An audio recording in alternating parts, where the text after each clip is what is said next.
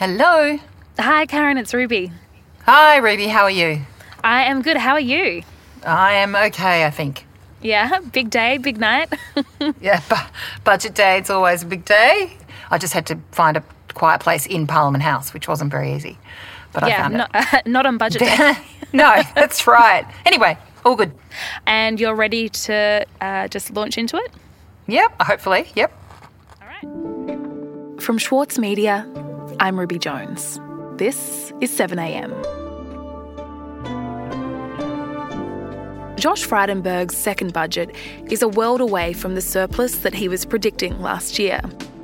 Now, in the middle of a pandemic, with debt on track to hit $1 trillion, the Treasurer is talking up a jobs led recovery. Today, the Saturday paper's chief political correspondent, Karen Middleton, on a budget of big numbers and heroic assumptions.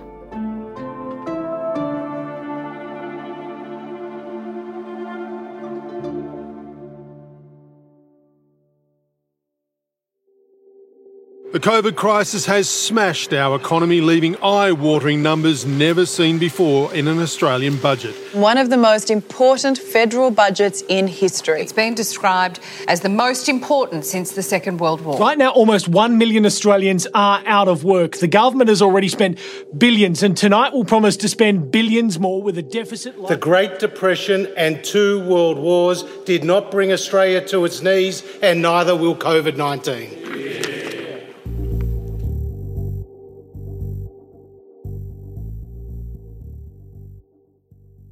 We're talking to you just as you come out of budget lockup, and I'm hoping that you can start by just telling me what the the top line big picture story is for this budget. Well, the government is saying that it has an economic recovery plan, and the line from the Treasurer was that the economy is fighting back, and that this is the way out of the dire situation we find ourselves in, courtesy of the coronavirus. And tell me a bit about Josh Frydenberg's budget speech. How did he appear, and, and how was he selling his budget? Well, it's a bit long, actually. It was surprising. Mr. Speaker, I move that this bill be now read a second time. Normally it goes for just on half an hour, but we were still watching it 45 minutes in. Uh, whether he was reading very slowly or being very deliberative, I'm not sure. But, you know, he's conscious of the import of this budget.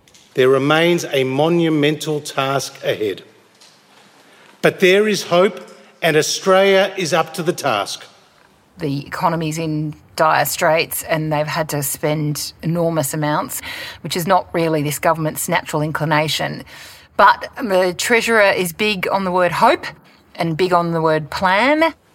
Tonight, we embark as a, next, as a nation on the next phase of the journey. A journey to rebuild our economy and secure Australia's future.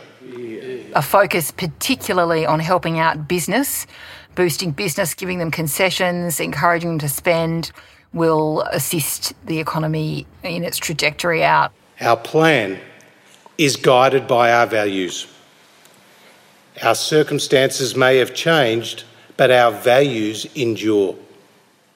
Okay, so let's talk about the plan then, the recovery plan. What are the key spending projects that have been announced? A lot of it seems to be around jobs and creating jobs. All about jobs, and we've heard that for weeks and weeks.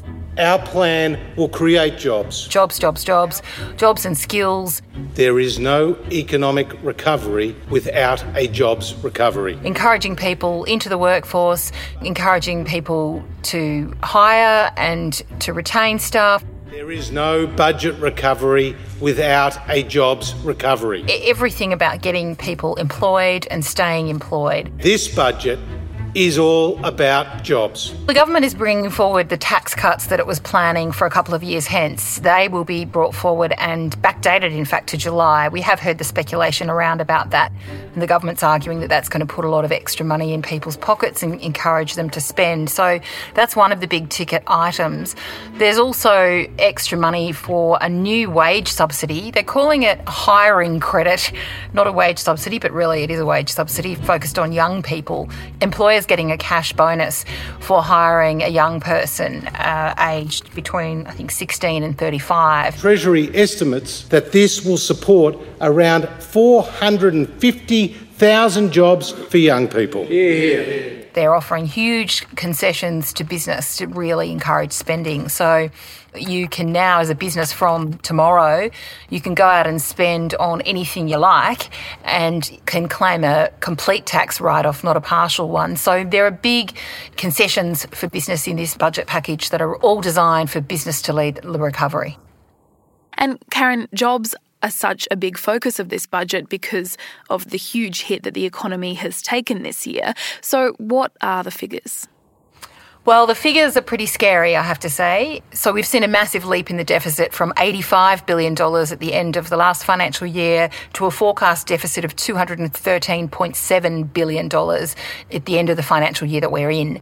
Now, of course, this was supposed to be a surplus year. We were supposed to be $5 billion in surplus, and you might remember the Treasurer boasting last year in the budget that we were already back in the black. Bit premature, uh, and we're just seeing absolutely eye watering figures the net debt figure out to 2023 24 is almost a trillion dollars. And if you go to the gross figure, mm. it's, it's over a trillion dollars. So, I mean, we just can't even envisage numbers like this. We're not used to seeing them. Lots of zeros in this budget that are pretty unfamiliar. We'll be back in a moment.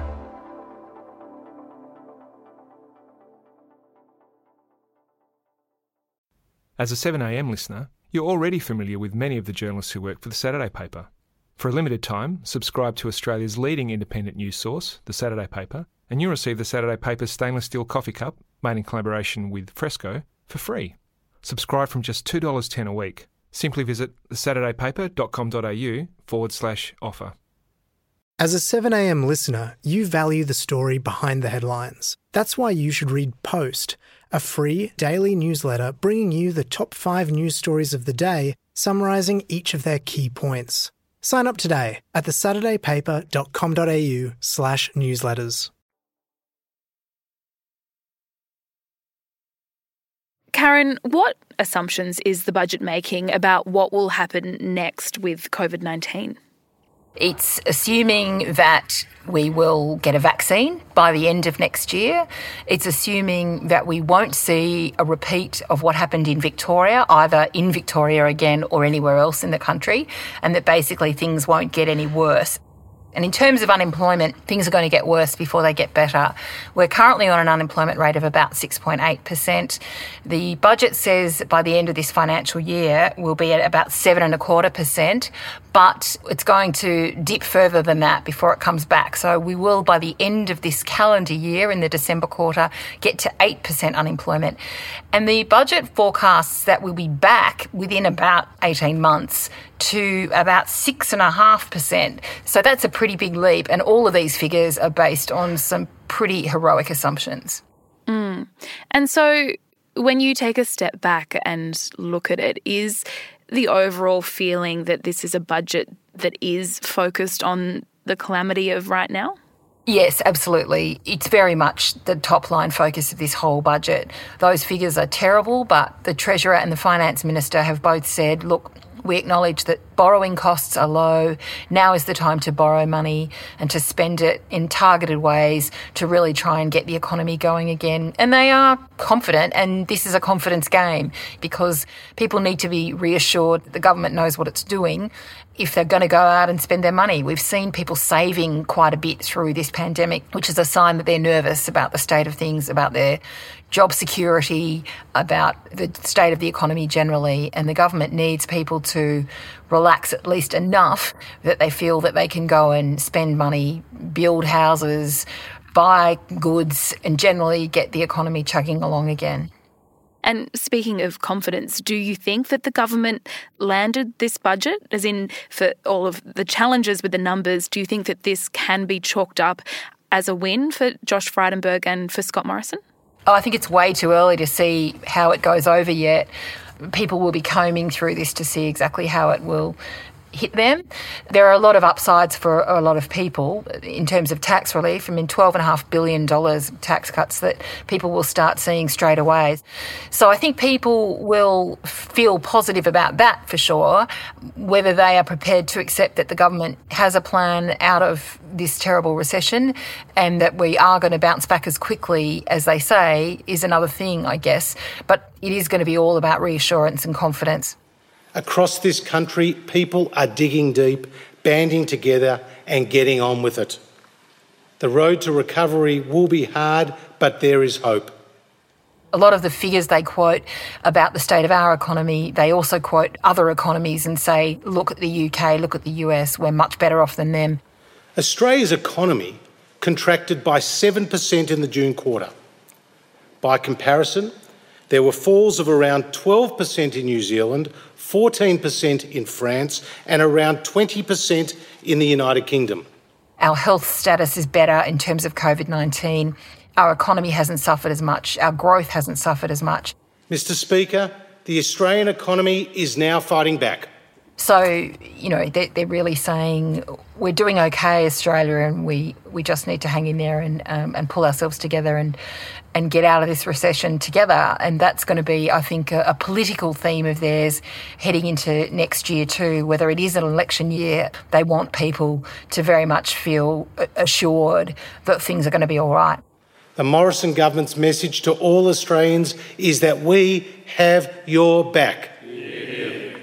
And we have a plan to rebuild our economy and create. So, what does the next year look like in Australia, Karen, based on this budget? I think it's tough, and I think it's going to get tougher before it gets better. And that's the problem. There's a long tail to an economic recession.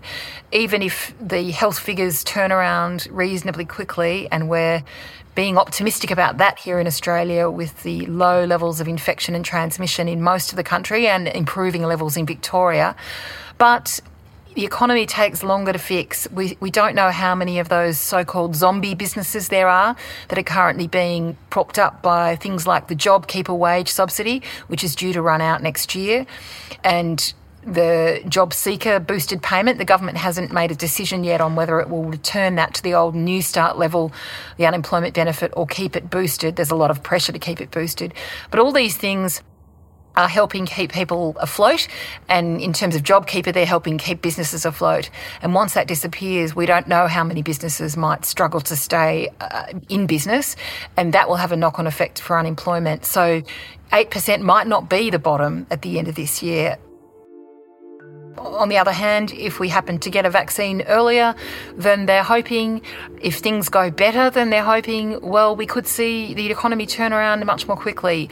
There are a great many unknowns, and that's why they're basically saying you have to trust us to pull the levers at the right time, and then we all have to work on this together. Karen, thank you so much for taking the time to talk to me. Um, I'm sure you've got a busy night ahead of you and a busy couple of days uh, continuing to go through all of this. It's certainly busy in budget week, and on Thursday we will have opposition leader Anthony Albanese's response, his first one as opposition leader. So there'll be a lot riding on that for him as well. I'm looking forward to seeing what you write about it all in the Saturday paper. Thanks, Ruby.